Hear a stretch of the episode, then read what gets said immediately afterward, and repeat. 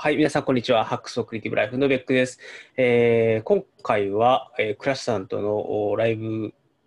うな、ライブ生収録です。大変だな。えっと、クラッシュさんと今後なんか定例会やっていきませんかっていうのをちょっとこちらからオファーさせていただいて、まあ、なんか、各週とか、まあ、月1なのかな。まあ、ちょっとその辺を少し決めて、えーまあ、今後、こんな感じで時間を決めてライブ中継をやりつつ、まあ、それをポッドキャスト、YouTube で公開していくみたいなのができればなということで、えっとまあ、その準備打ち合わせと、あとちょっと最近ちょっと手帳について僕がどうやって使っていこうかという変化があったので、まあ、その辺をクラスさんとお話しできればなというふうに思っております。よろしくお願いします。はい、よろしくお願いします。はい。で、今、YouTube の方にもライブで流して、えっと、Twitter 等々で一応お知らせをしているので、誰かがもしかしたら見てくれるかもしれません。で、コメントがついたら、ちょっと敵が反応していきましょう。ということで、えっと、じゃあ、クラスさん、早速なんですけれども、はい。えっと、そう、早速、全然タイトルと関係ない話するんですけど、はい。あの、ちょっとクラスさん、事前に、あの、ズームのみでお知らせした通り、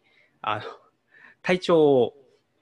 えメンタル的にやってしまいまして、はい。はい。えっと、まあ、まだあの完全に、えーお医者さん曰く、医学的見地から言うと、まあ、まだうつとは診断しない状態ですと。で、なので、まあ、抗うつ剤の投与は多分必要ないと思うんだけど、えっと、このままいくと確実にそういう状態になっちゃうので、えーまずは休みなさいということを言われましたと。で、えっと、お医者さんの方から、まあ、会社への、なんていうんですかね、えーまあ、簡単に言うと、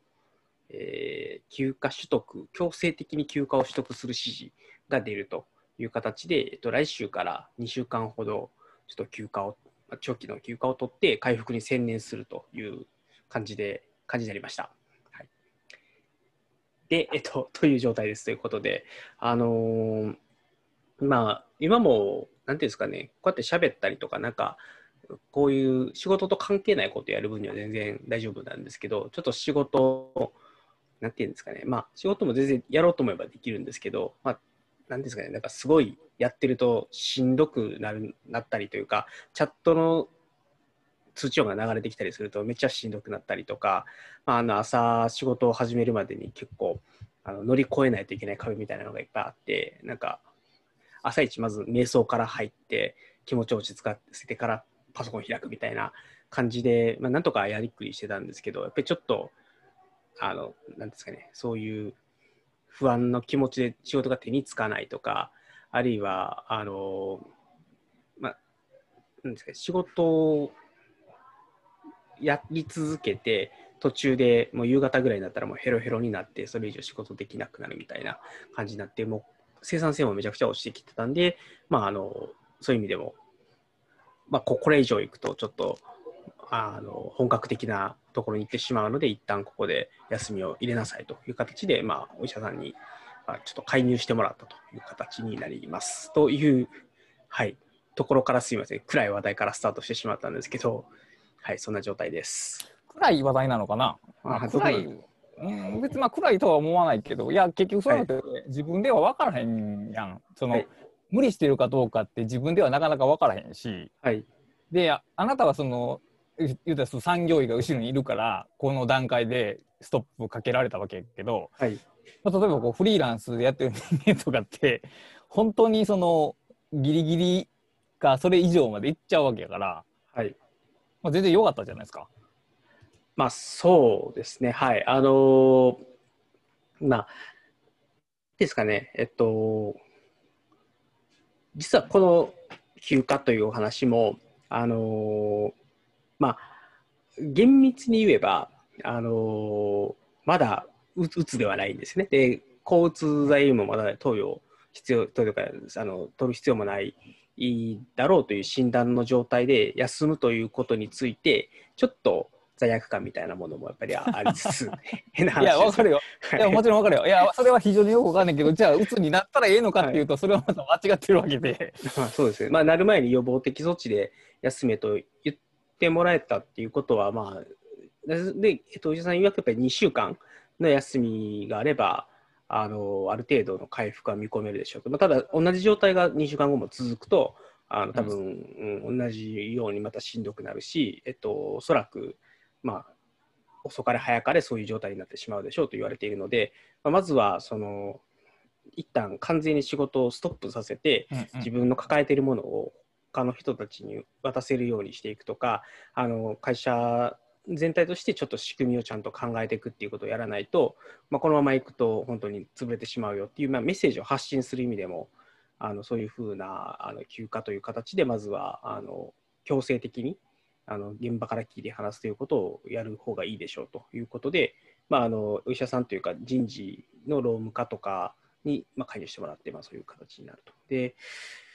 まあなんだろうちょっと正直そのいろんなあの葛藤というかえただ回復させて自分のパフォーマンスを元に戻したいとかっていうのもあるし、えー本当に潰れてしまって1ヶ月2ヶ月下手したら3ヶ月とかっていうような長期間離脱をしてで下手をするとその後戻ってこれなかったらもう完全にあのうちの会社って結構あれなんですよね。あのそそれ以上いったらあの帰ってこれなくなったら強制退職になってしまうとかって結構恐ろしい契約もあるので、うんうんうんうん。はい。まあ、なんで、あの、まあ、全然笑い事ではないんですけど、うん、まあ、ままずは、あの、そういうふうな形で、まああとは、まあ、そういう話を、まあ、上司とかにして、あのまずは、まあ、分かったと、まあ、じゃあちょっとそういうふうに、えっと、回復させる方向でやっていこうという形で、と、周りの理解を得得つつは、そういう形に持っていけたので、まあ、そこは良かったのかなと。うんで、まあ、正直、その、うんと、どういうふうに、じゃあ、例えばその2週間を過ごそうかとか、その2週間が終わった後、やっていこうかっていうのを考えたときに、あの、まずは、仕事以外のことをちょっとやった方がいいなという思いもあって、で、クラスさんに、あの、ちょっと定例化しませんかっていうお願いを、そう、実はそれが定例化につながっていくんですけれども、あの、多分人と話をするとか仕事とはまた違う分野のお話をするとかっていうことによって自分自身にとってはそれがあの仕事で頭がいっぱいになってしまうっていう状態を、まあ、強制的にそこから切り離すっていうことにもなるし、まあ、勤務低下にもなるしというところがあって、まあ、そういうお話をさせていただいたと。でまあ本来ならねあの皆さんのお役に立つ情報とかなんかそういうミッション的なものがあってやるのかもしれないし、まあ、完全に多分趣味でやるのかもしれないですけど、まあ、僕の場合はちょっと自分のリハビリというか病気療養も兼ねてやっていこうかなっていうのと、まあ、正直多分この先2週間の療養期間に入る時もただ家でひたすらあの休むというよりは、まあ、こういったそのポッドキャストとかブログ書くとかっていうことはまあ、それはそれであのしんどくならない範囲で、っていうか、多分しんどくはならないですよ。あのこれ、完全に仕事とは違う頭使ってるので、まあ、そういうのをやって、少し、あの、仕事100%みたいな毎日を過ごしてたので、まあ、それが100仕事すごい0%に近い状態に持っていって、まあ、そこの中で、なんかちょっと仕事とは関係がないというか、自分が過去やっていた、自分のなんていうんですか、第3の自分みたいな、あのプライベートと仕事と、それ以外の部分っていうのを、まあ、少し取り戻すという意味で、あのまあ、少し療養期間にもやっていければなというふうに考えてます。け今、はい例えば、えー本を読んだりとか映画見たりとかはできるの？できます。あのあ厳密に言うと、えっ、と、できな、やる時間がなかったので、はいはい、はい。えっと、やらない、やってないというか、できない状態になってましたと。で、えっと、主にもう朝から晩までパソ会社のパソコンも家で働いてるので見ていて、で、まあ、もうどっちかというと今、精神的に結構やられてたというか、しんどかったので、あの、もう、大体、前は本当に9時、10時、11時まで働いて、で、もうあとはご飯食べて、風呂入って寝るだけみたいな、だったんですよ。でも朝起きて、えっとまあ、家族とご飯食べてで、そしたらもうすぐ仕事開始してみたいな。で、仕事が終わったらご飯食べて寝るみたいな毎日を繰り返したんですね。でもう、前だったら通勤時間に本読むとか、あのそういうこともできてたんですけど、それをやる時間が完全に消滅してしまったんですよ。で、まあ、やっぱり、あとは、その、到底、なんていうんですかね、それでも終わらない仕事の量があったので、えっと、まあ、端的に言うと、本を読む時間落ち着いて本を読む時間が取れなかった。あの多分読む時間がない全くないわけではなかったんですけど、それでも不安だからってパソコンを開いてしまって仕事をしてたんですよね。なんで、まあ、そういう意味で、なんていうんですかね、えっと、こ心穏やかに仕事のことは全部忘れて、通知を全部切ってしまって、あのゆっくり本を読むみたいな時間っていうのは、もうかれこれ2年、3年は取れてないのかなという、まあ、それでもあの前は通勤時間があったので、通勤の電車の中で読むっていうことができたんですけど、それすら消えてしまったので、もうここ半年ぐらいはかな、い多分もう消滅、それが消滅してしまっている状態でしたと。この2週間は、はいちょっと本を読んでみたらいいのかなと。はい。で本を読むとあの普段の自分とのその差が分かるんだよね。うん。読めたり読めへんかったりとか集中しようと思ってるけど集中できないとかっていうので、その自分の感覚では分からない体調の悪さみたいなのが見えてくるから、はいだから結構その本を読んでみるというのは、まあ、当然そのビジネス書じゃないの方が多分小説とかの方がより好ましいと思うけど、うんあの、で あれなんですよ。えっと、YouTube なんで、もう、さ、じゃあビジネス書なんですけどね。もう、あの、いや久しぶりに、あ、これ本当にあれなんですよ。あの、いつだっけ、えっ、と今、先週の日曜日かな？に、えっと、久しぶりに、あ、先週の日曜日じゃないな。えっと、あ、まあ、か、それぐらいか。あの、久しぶりに古本屋に行ってきたんですよ。あの、これ、おブブックオフで買ったんですけどね、これ。なるほど、はいこれもこれも。あの、で、なんか今までずっと、まあ、本屋さん、古本屋も含めて、本屋さんに行くことがなかった。まあまず外出しなかったし、うんうん外出するにしても、子供をちょっと習い事に連れていくぐらいか、会社にたまに顔出すぐらいだったんですよね。で、それが久しぶりに古本屋とかに本屋さんに行って、まあ、あ今、今の自分に必要そうな本があるなと思って、手に取って買ってきたんですけど、まあ、ね、逆逆境力のコツってね、あのいや、レジリエンス鍛えないとなみたいなのとか、あとは、あのかば樺沢先生、アホみたいに、アホみたいに怒られるな、本本出してるじゃないですか。それインプット大全とかの人やんな。そうです、インプット大全、アウトプット大全の人で、ストレスフリー超大全って、今度超、超がついてきたっていうね。なんか、なんだかなっていうなんですけど、なんで、まあ、この辺をちょっと読んでみて、あのーまあ、なんていうんですかね、ちょっとまずは今、自分が直面していることに、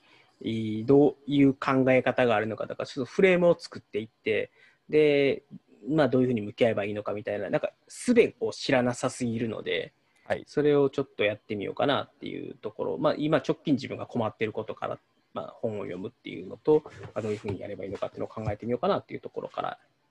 入り入ろうとしてます、今は。あでまあ一応僕の経験から言わせてもらうと、はい。まあ、経験というか、まあ、僕も今だ心療内科通ってて、はい結局、あのー最初に第1回目行った時に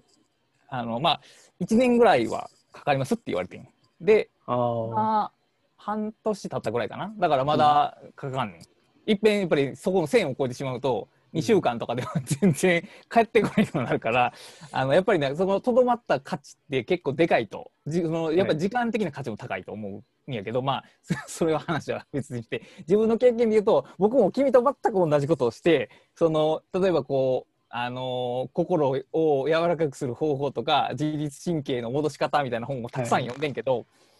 あの逆効果 あの自分の体のことが逆に気になってしまうねん。ああ、なるほど。でこれこれをしたらいけないとかこれをやらなければいけないっていう別のストレスが発生すんねん。なるほど。だから一応そういうのを軽く学んでおくのはもちろんいいね。んでその、、はい。いこと悪いことを知るのはいいんやけど、はい。あのそういうのばっかりを探求するよりはもうほとんどその自分の趣味の世界にはい。行ってしまった方が、あの結局一番の問題ってストレスやからさ。緊張感というかな、だからその今の現実の自分から一回離れるぐらいのものの方がリラックスはできると思う。つまりリラックスしようと思ってリラックスはできへんわけやんそれ逆に緊張するわけやんか。そう確かに。あの、本来なら、あの、なんですかね、あの、なんかやらねばならないみたいなものをどんどんなくしていって、そうあのできるだけ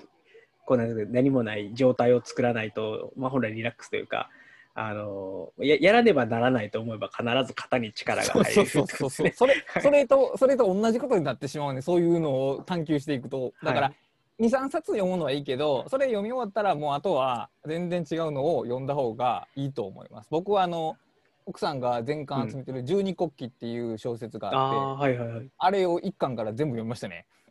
そう。今あれじゃないですか。あまあ全然小説じゃないですけど角川セールやってるじゃないですか。やってるねやってるね。であの幼女戦記が19巻。い まあ、1回も読んだことないんですけどとても面白いという評判だけ聞いてたから、19巻かと思ってどうしようって今ちょちょっと迷ってます。まあアニメをまじ1話か2話見て合うかどうか確かめてから。あなるほど。その方が。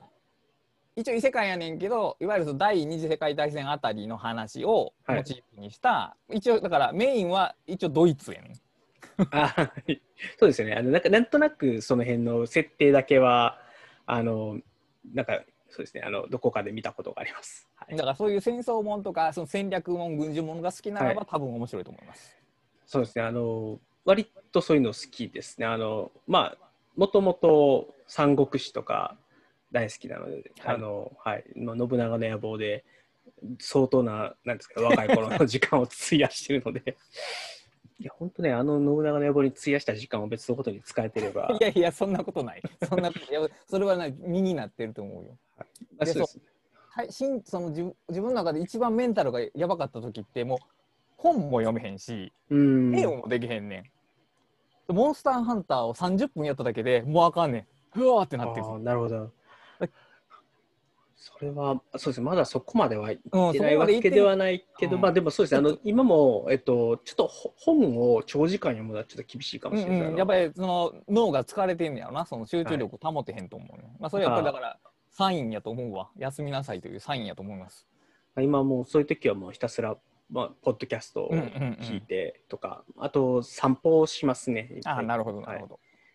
あの散ポッドキャスト聞いたり、まあ、ちょっとオーディオブック聞きながら散歩がきつかったりすることがあるので、うん。そういう時はあのポッドキャスト聞くかあの、まあ、昨日ちょっとツイッターでつぶやいたんですけどビーズの曲を聴いてあこれはいけると思って。あの今までヒーリングミュージック聞いてたんですよ。はいはいはい。本当にダメな時は。でもヒーリングミュージックも聴き続けてるとだんだんなんかなんていうんですかね。慣れてくるというか。あまあ飽きてくるんですよ。わかるよ。わかるはい、そう。なんかままたかこれ。またこれかみたいな体がもうもうこんなものは効かないというだんだん薬が効かなくなってくるような感覚で。うん一番悪い時は滝の音を聞いてたね。YouTube でずっと滝の音を聞いてたよ。ああなるほど。いやだから今何が一番やりたいかというとただひたすら焚き火をして炎を眺めてたいみいたいな。やそそういうのがいいと思います、あのいや結局さベクさんもさやっぱ真面目なとこあるからさその体の調子を自分で解決しなければいけないフレームワークにはまってるんやけど、はい。それを捨てることが多分ね一番の目標やと思うね。なるほど。そうか。いや。ーなるほど。あのいやわかります。わかりますというかあの多分それができてるんだったらこうなってないはずそうはなですよ、ね、なんってないと思う。そうそう、はい。そうそう思う。でもまあ 目指すとこはそそこやと思う。はい。いやーなるほど。まあ、ちょっと無理にというよりは、まずいろいろやってみて、自分が一番楽しいな、やれるなと思うことをできるだけ、まあ、多分やった方がいいのかな。まあ、あと、できればちょっと、なんていうんですかね、家にずっといるよりは、まあ、その、家族とどっか行ったりとか、あの、まあ、ちょっと一回実家とか帰ろうかなとか、ねうんうんせっかく2週間あるから、ただ実家帰って行って帰ってくるだけじゃなくて、まあ、少し何か間のどこかで寄り道したりとかっていう、まあ、一つはパワースポットで巡るかみたいな。まあお寺とかはいいよね。お寺とかは。そう。だから伊勢伊勢とか熊野とか多分何ですかね。普通に土日だけで、えっと、週末過ごそうとするとちょっと厳しいじゃないですか。なんで、まあ、実家に帰ってで、まあ、そのかもうなんか1週間ぐらいもう車レンタルしてしまってで多分奥さんと子供はそんなずっと付き合えないと思うのであの一人で実家行って帰ってくる道すがらなんか伊勢と熊野行って、まあ、ちょっとだけ家族には迷惑かけるんですけどふ2日3日ぐらい一人であのいろんなとこ巡りながら帰ってくるみたいな旅でもしたら元気になるかな。でも車の運転その長時間やって大丈夫かなみたいなのもああるし。なるほどなるほど。うん、でもなんかそういう非日常的なことも少しやった方が気分転換になるから、まあ、今までもう、なんですかね、その、うん、まとまった単位での休みとかも取れなかったし、取れるかなと思ったタイミングでもコロナのせいで、やっぱりそういうこともできなかったので、まあ、まあ、それかまあ、じゃ単純にちょっとお関西に1週間ぐらい滞在するだけでも、もしかしたらちょっと気分的には盛り上がるかなとか、まあ、なんか、うん、どういうふうに過ごすのが一番自分にとって、こう、まず仕事を忘れて、で、かつ、うん、なんだろうな、癒しではないんですけどね、何か、何かきっかけが欲しいんですよね。うんまあ、もしかしたらあんまり無理せずに家でずっといて、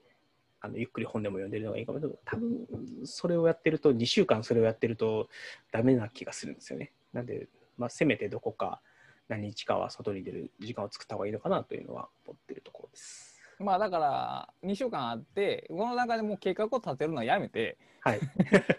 まあ3日ぐらいまあ本読んで過ごしてああ動きたいなと思ったら動き出せばいいのかなと僕はそういう体の声に素直に耳を傾けてみるのがいいかなと僕は思います。あそうですね。ちょっと、あの来週の水曜日からなんで、水木金はじゃあ、あんまり今無理せずに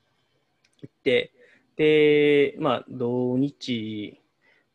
まあ、家族と動くとすると、やっぱり土日、うんまあ、プラスその前後ぐらい。奥さんもそんなに有給取れるわけでもないので、なんでちょっとそういう感じで動い動くなら動いて、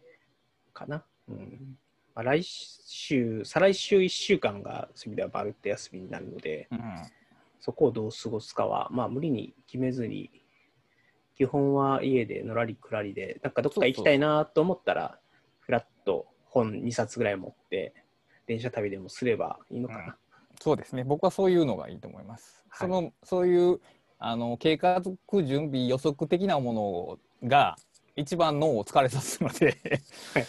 はい。なるほど。その日暮らし気まま暮らしを楽しむのがよろしいかと。あのなやっぱりなわかんねんけどそういうことするとすごい罪悪感がすんねん なるほど。仕事できるはずやのに遊んでしまってる僕みたいなのを自覚されんねんけどいや、そうなんですよ。それってねそれってね、もう病気やでやっぱりそれは それはもう病気やと思うわうんなんか、いや、そうなんですよ。なんで、外にどっか遊びに行くみたいな、もう、まあ、要は遊びに行くんですよ。で、ということができるのになぜ仕事をしないんだみたいなのは、い今でも思うんですね。であの僕が多分強くいやあの僕は仕事をやり頑張りますって言えば多分あの要は医学的にはまだ打つとは言われてない状態なのであの多分まあ医師もわわ、まあ、分かりました。じゃああのしんどくなったら言ってくださいねって。多分う僕の意思で多分その強制休暇指示みたいなのも、まあ、取り消せんことはない状態なんですよね。はいはいはいはい。だけど、まあ、いろいろ考えて、あの、まあ、ちょちょっと経緯は倉さん飲み会の時の話なんですけど、先先週、先週、先週のき土曜日、先々週の土曜日か、にしんどくなって、1週間かけてなんとか回復したかなと思って、で、まあ、今週の火曜日に、大体治ったかなと思ったところで、またドーンって落ちて動けなくなったっていうお話をさせていたんですけど、あのそれでちょっと本当に自信を失ってしまって、これがまた来たらあのやっぱり迷惑かけるしでやっぱり周りも僕の体調が悪いことは知ってるんだけどあのかといってやっぱり仕事のこととかを話さないわけにはいかないじゃないですか。でそれで周りもどうしていいか分かんないというかやっぱりまあそれなりのプレッシャーも来るしあの他の人たちも気を使いつつもやっぱりそうやって僕にいろいろ仕事のことをま聞いてくるのでそういう状態が続くのはチームとしてもやっぱりよろしくないし、まあ、いつ何時動けなくなって迷惑かけるかも分かんないしでかつ平日の働いてる時も明らかに元気やった時に比べてパフォーマンスが落ちてると。でこの状態を続けるということはあのまず健全ではないというか迷惑はかかるしかつあの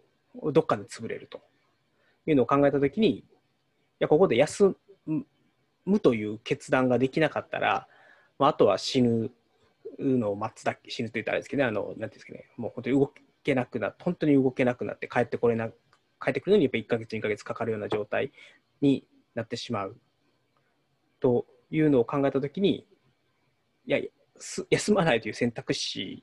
は、まあ、やっぱり消える消えたんですよね。で、うんうんうん、そこはやっぱり理性的に考えればそうすべきだと。うん、お医者さんからもあの、まあ、悩むことなくそこはあの休むべきであると。それを今ならまだ帰ってこれ、2週間で帰ってこれると思うから、その間、本当にスパッと仕事を止めて、それがメッセージになって、環境が変わっていって、本当に仕事とかの分散化とか、あの新しい人を投入してもらって、なんとか負荷を下げるとかっていうことをやるんだとしたら、やっぱりその2週間っていう期間がいいメッセージになるから、そう絶対そうすべきという、まあ、なんていうんですかね、アドバイスを、ね、もらって、まあ、その時に本当に悩んだんですよ。あの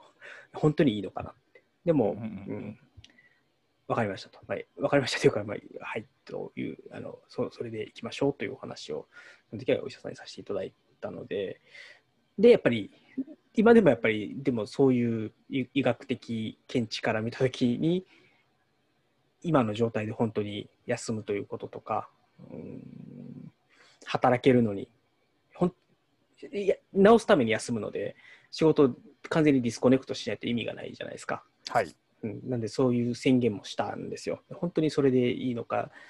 そのみんなが働いてる期間にどこかに行くということをやってもいいのかとか、あるいはブログ書いていいのかとか、ポッドキャストとか撮ってもいいのかって思ったんですけど、でも、な直すということを考えたときには絶対に何かあの仕事ではない、かつ自分の中で好きなこと、生産的なことだと思うことはなんかややりたいなっていうのがあって、なんで、まあ、罪悪感を多分かなぐり捨てて、まあ、やるのが正解なんだろうなと思いながらというのと、まだやっぱり罪悪感を捨てきれないっていう。いや、それは簡単には捨てきれへんと思うよ。あの結局、もうフリーランスになって今年で10年目ぐらいやけど、えー、っとな、9年間ぐらい休んだことなかったもん。一日も。で体調悪くなって多少戻ってきた時に、まあ、週1回日曜日の午,、えー、午後から12時以降はもう仕事しゃんとこうと決意して実際にそれができるようになるまで2ヶ月はかかったで。ようやく最近日曜日に何もしなくても何の罪悪感も 覚えへんようになってきたけどやっぱそこまで途中はな、うん、ああやっぱりちょっと仕事してしまったりとかしてたし。あまあでもそっか、まあ、そうですよね。あの僕もまあその立場は違えど仕事結構体調を崩すまでは土日も仕事を普通にやってたし、うん、もう夜中2時3時とかまでやることもあったしっていうのがあってなんかそれが当たり前やと思ってたんですね。もうあの医者からあなたはもうとうに過労死ラインを超えてるって 言われたんですよ何回か。でその時にあのまあ、でもそれが、まあ、今まで僕がやってきたやり方だったり、まあ、成功のある程度の法則だったところもあって、うんうん、あったんですけど、うん、なんかまずはあの5月に1回メンタルの体調を崩した時にあのそれを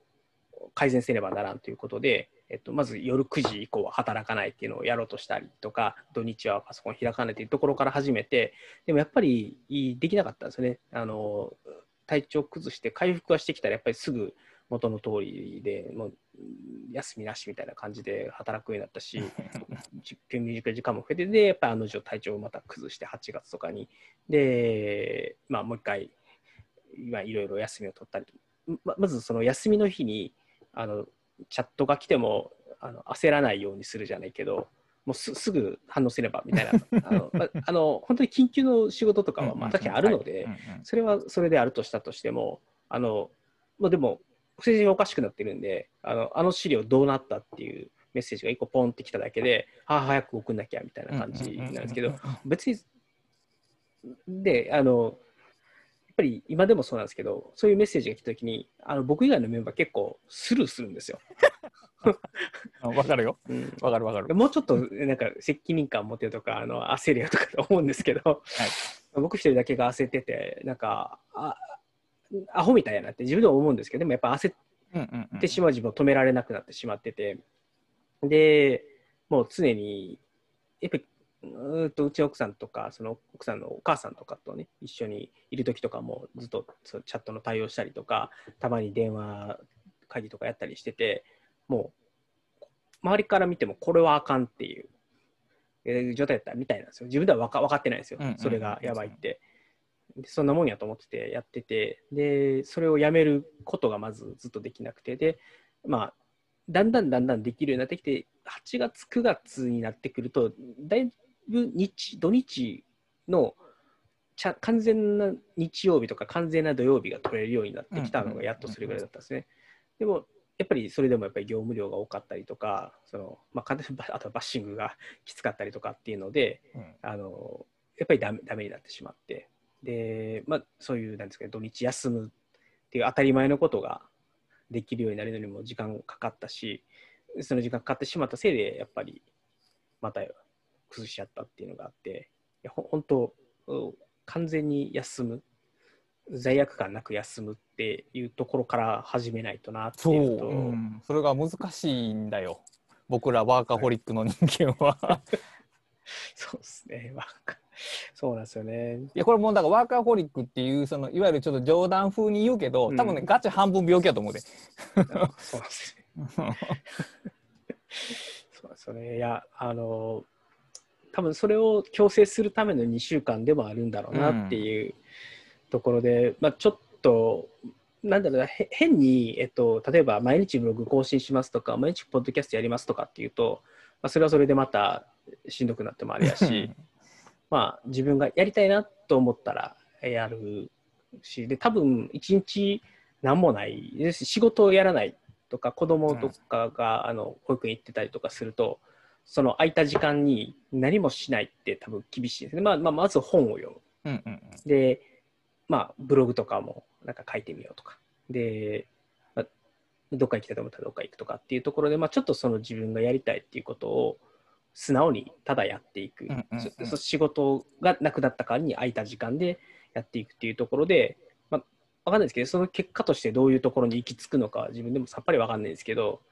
まずそこからただ淡々とやっていくっていうことをやれば何か変わるんじゃないかなっていう。はい。まあなんか、まあ、変にこの2週間をどう使おうかって考えるよりは、まあまずは、うん、なんか、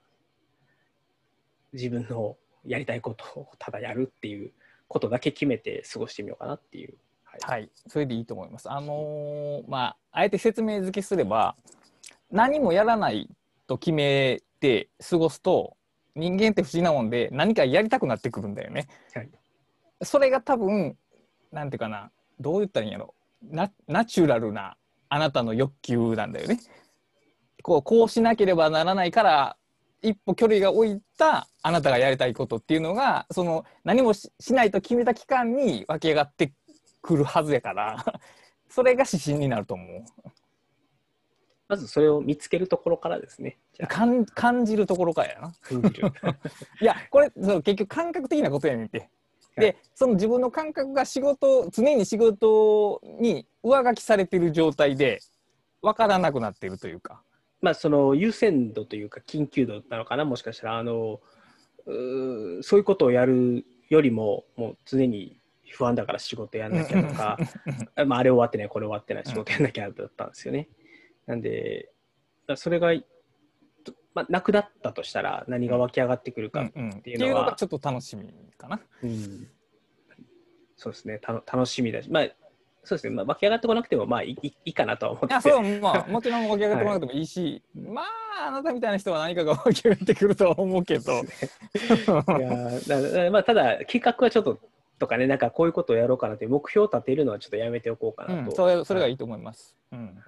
それはちょっと気をつけようかなと思います。やっぱり立ててしまうとやっぱ真面目な人間はその通りにやろうとしてしまうからさ、うん。それ元の目論みやからねやっぱり。そうですよね。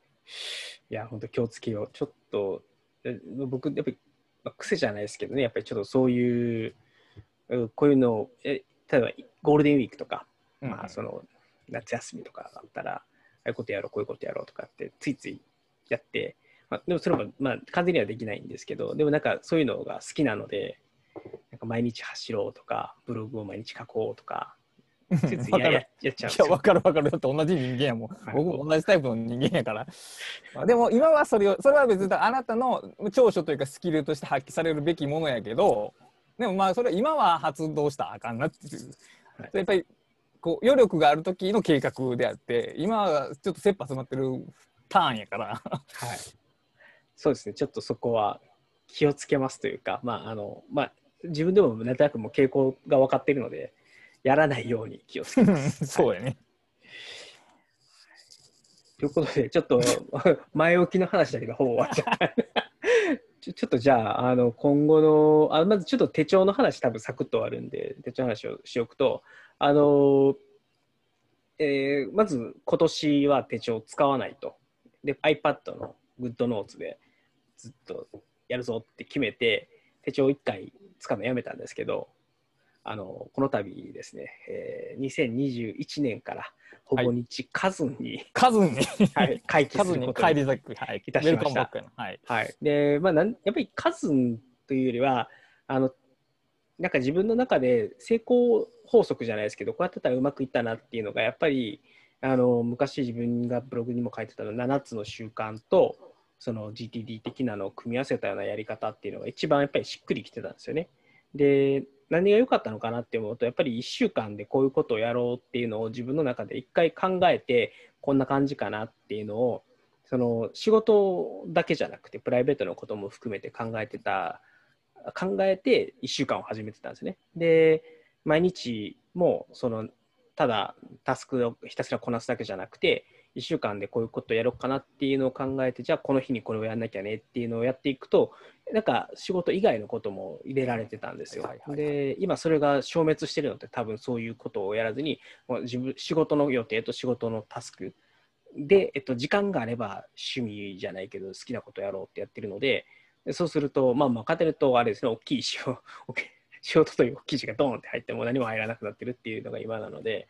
まあ、それを変える意味でも、まあ、自分が過去やっていた数を使って1週間の見通しを立てるっていうのが実は一番大事だったんじゃないかっていうのを今更ながらに思ったので、まあ、まずそれを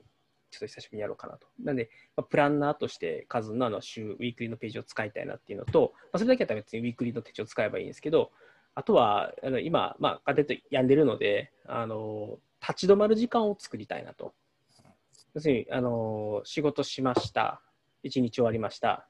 バタンと倒れて寝ちゃうんですよ。なんで、それをあのやっぱり手帳に今日はああだったこうだったとか、今日はこれ頑張ろうと思うとかっていうのを、まあ、書いていくっていうのをあの iPad でもいいんですけどねあのいい、いいんですけど、ね、やっぱり1日1ページがあって、その中になんか、まあ、まあ、紙に書きたいっていう欲求が湧いてきたんですよね。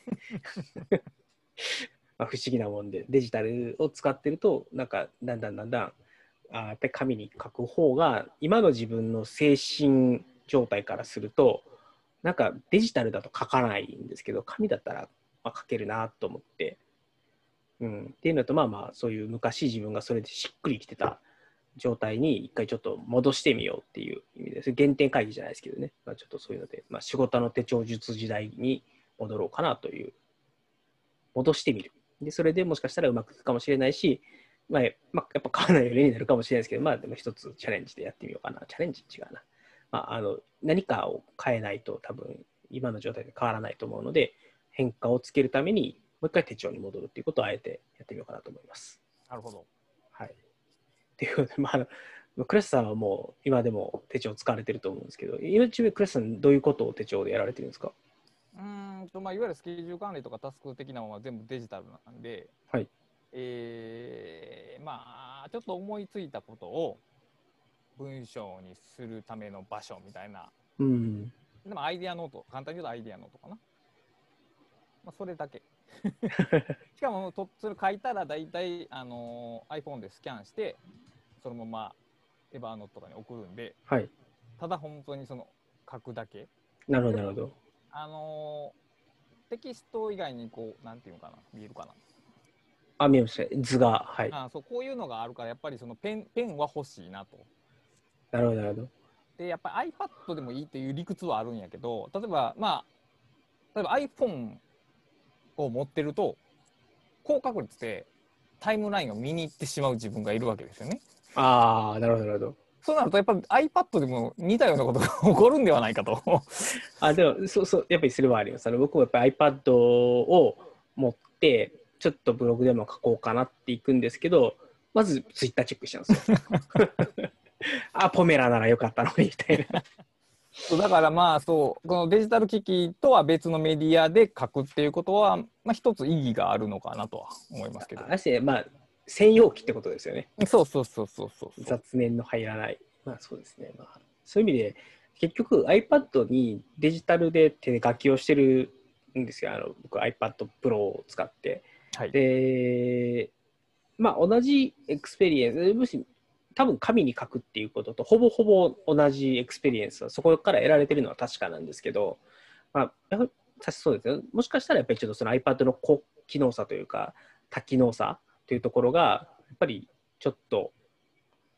うん、まあ、障壁になってるのかもしれないなっていうのと、ちょっと一時期 Apple Pencil が行方不明になるっていう なるほど。惨惨事が起こりまして手帳に書けないってなったんですよ。でそこからやっぱちょっと使わなくなっちゃったっていうのもあってうん。でまあ要するにもうしんどうなってきてた時にあのなんだろう書くっていう習慣がなくなってからより一層悪化したなっていうのがあったんでまあそれは別に iPad が悪いわけじゃないと思うんですけどやっぱりまあペンが100円あればコンビニで買えるペンの方が Apple Pencil より誰が効くなっていうのと結局手書きで書くんやったらまあ紙でもデジタルでもそんなに変わらないかなっていうのと、まあ、なんかまた手帳というその一冊の本を自分でなんか作っていくみたいな感覚っていうのが、やっぱり、まあ、iPad だと得づらかったっていうのもあったので、まあ、そういう意味であのな紙のペーパーを貼っつけとくとかそういうのもできるし、まあ、そういう意味でちょっと一日一日をちゃんとこう大事に過ごすとか振り返ったりとかっていうのができるように手帳っていうのをもう少し使ってみようかな、まあ、そういう意味では予定管理というよりは、まあ、なんていうんですかね自分の中で、えーまたログとも違うんですよね、まあ、ログはログなんですけど、そういうう記録のためのログというよりは、まあ、自分が生きた証拠を残していくみたいなあのちゃんとそういうものを作るという時間を取ることによって、まあ、ちょっとうクオリティオブライフを上げていくような目的ですよね。なんで、まあ、なんか手帳は嗜好品みたいな話も前あったと思うんですけど、まあ、それにちょいと近い感じかなと。あのそれがなくっても多分人生は機能するんですけど、それがある方がよりよく人生を生きられるみたいな感じかなというところで、まあ、手帳回帰をしてみようかなと思った感じです。はいっていうのを、はい、あの、もうね、朝礼誤解じゃないですけど、1年ぐらい iPad 使ったんですけど、まあ、手帳に結局戻りましたということで、まあ、またちょっとこの辺も、はいいいんじゃないですか、だからそれ両方使ったことによってよりその手帳紙の手帳の良さみたいなのが、まあ、改めてこう論じられるっていう経験になったと思いますけども。はい、そうですね、そう、ポジティブに、あの、コロコロ変えやがってじゃなくて、あの、そういう両方の良さを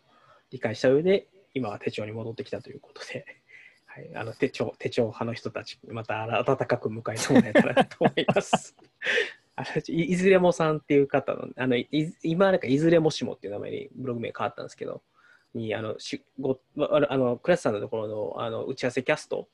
の感想を書いていただいていて、その時にあの、まあ、我々、まあ、特に僕があの手帳である必要がない的な発言をしたのに対して ちょっと私とは考え方が違いますねっていうのがあったんですけどあの戻りましたのでぜひ同じ穴の なんてやらという扱いをしてもらえると嬉しいなと思います。はいということで、まあ、ちょっとまたあのこういった話も用意させていただければなということで、ちょっと時間も、あのクレスさん、あとちょっとでおであの多分出ないといけないと思うんですけど、あのー今後の進め方なんですけど、もうこれはもう完全に相関準備号なんで、今日は。あのまあ、多分あんまりテーマをバシッと決めるというよりは、まあ、緩く、今日はじゃあ手帳でとか記録でとか、まあ、なんか最近読んだ本、何が面白かったですかとか、あとはちょっと最近僕が例えばじゃああの、あのこういう神社仏閣見て楽しかったですみたいな。まあ、あの、ね、打ち合わせキャストほど交渉の話はできないので、幸せキャストは交渉の話してないよ。全然交渉の話してないよ。まあ、あの幼女戦記の面白さについて語り合ああ、もう全然そそんなんでもいいですよ。はい、ちょっとそういう、あの、まあ、そういう意味では、あの、多分こういう体系の、なんですかね、コンテンツを作ったときに、多分いろんな人は多分、まあ、た非非日常じゃないですけど、自分が普段生活している中で触れられないような情報みたいなのがあるのと楽しいのかなと思うので、まあ、例えばその、まあ、お互い今読んでる本どんなのがあるかとか、あの僕がこういうこと困ってるんですけど、いい本ないですかっていう、あのいろいろご相談をさせて、なんだ僕が倉石さんに相談させていただくっていう形のコンテンツの方がいいのかな、きっと。うん、まあ、えまあ、別にそこは、まあ、だから、お互いに一応話したいことを何個か考えといて、はいそのうち1個が、なんか、それを出発点にして話し始めるというところでいいと思いますよ。ちなみに、打ち合わせキャストは基本的にそんなん全然考えてないですから、大丈夫ですあ。それで、それで1時間以上喋りますからね。いや本当ね、いやいつも交渉やなと思って、交渉っていうか、なんていうんですかね、あのマニアックなんですよ。うん、マニアックはマニアックや。なんであの、あのレベルは無理なので、あのちょっと僕、また全然違う、あの一一サラリーマンの悩みを倉田さんに聞いたりとかして、まあ、別にそれはいいけどさ、全然。はい、なんかちょっとそういう、あのまた多分たくさんとは違う、うー多分会話ができると思うので、まあ、そういうところで少しあのやらせていただければなっていうのと、あのいいですか、なんか学習とかでやらせてもらっても。よほど原稿が切羽詰まってないときは大丈夫です。わかりましたね。基本、あの、ダメそうならダメそうですって。はい、いい。はい、まああの、こういうのはもう本当に無理しないのが続けるコツっていうのを 長いことやってても 実感してるんで。お互いにもちょっとでも無理そうやったらもう頑張らなくていいです。もう、あ、今週休みですって言って。はい、それで休みましょうって言って。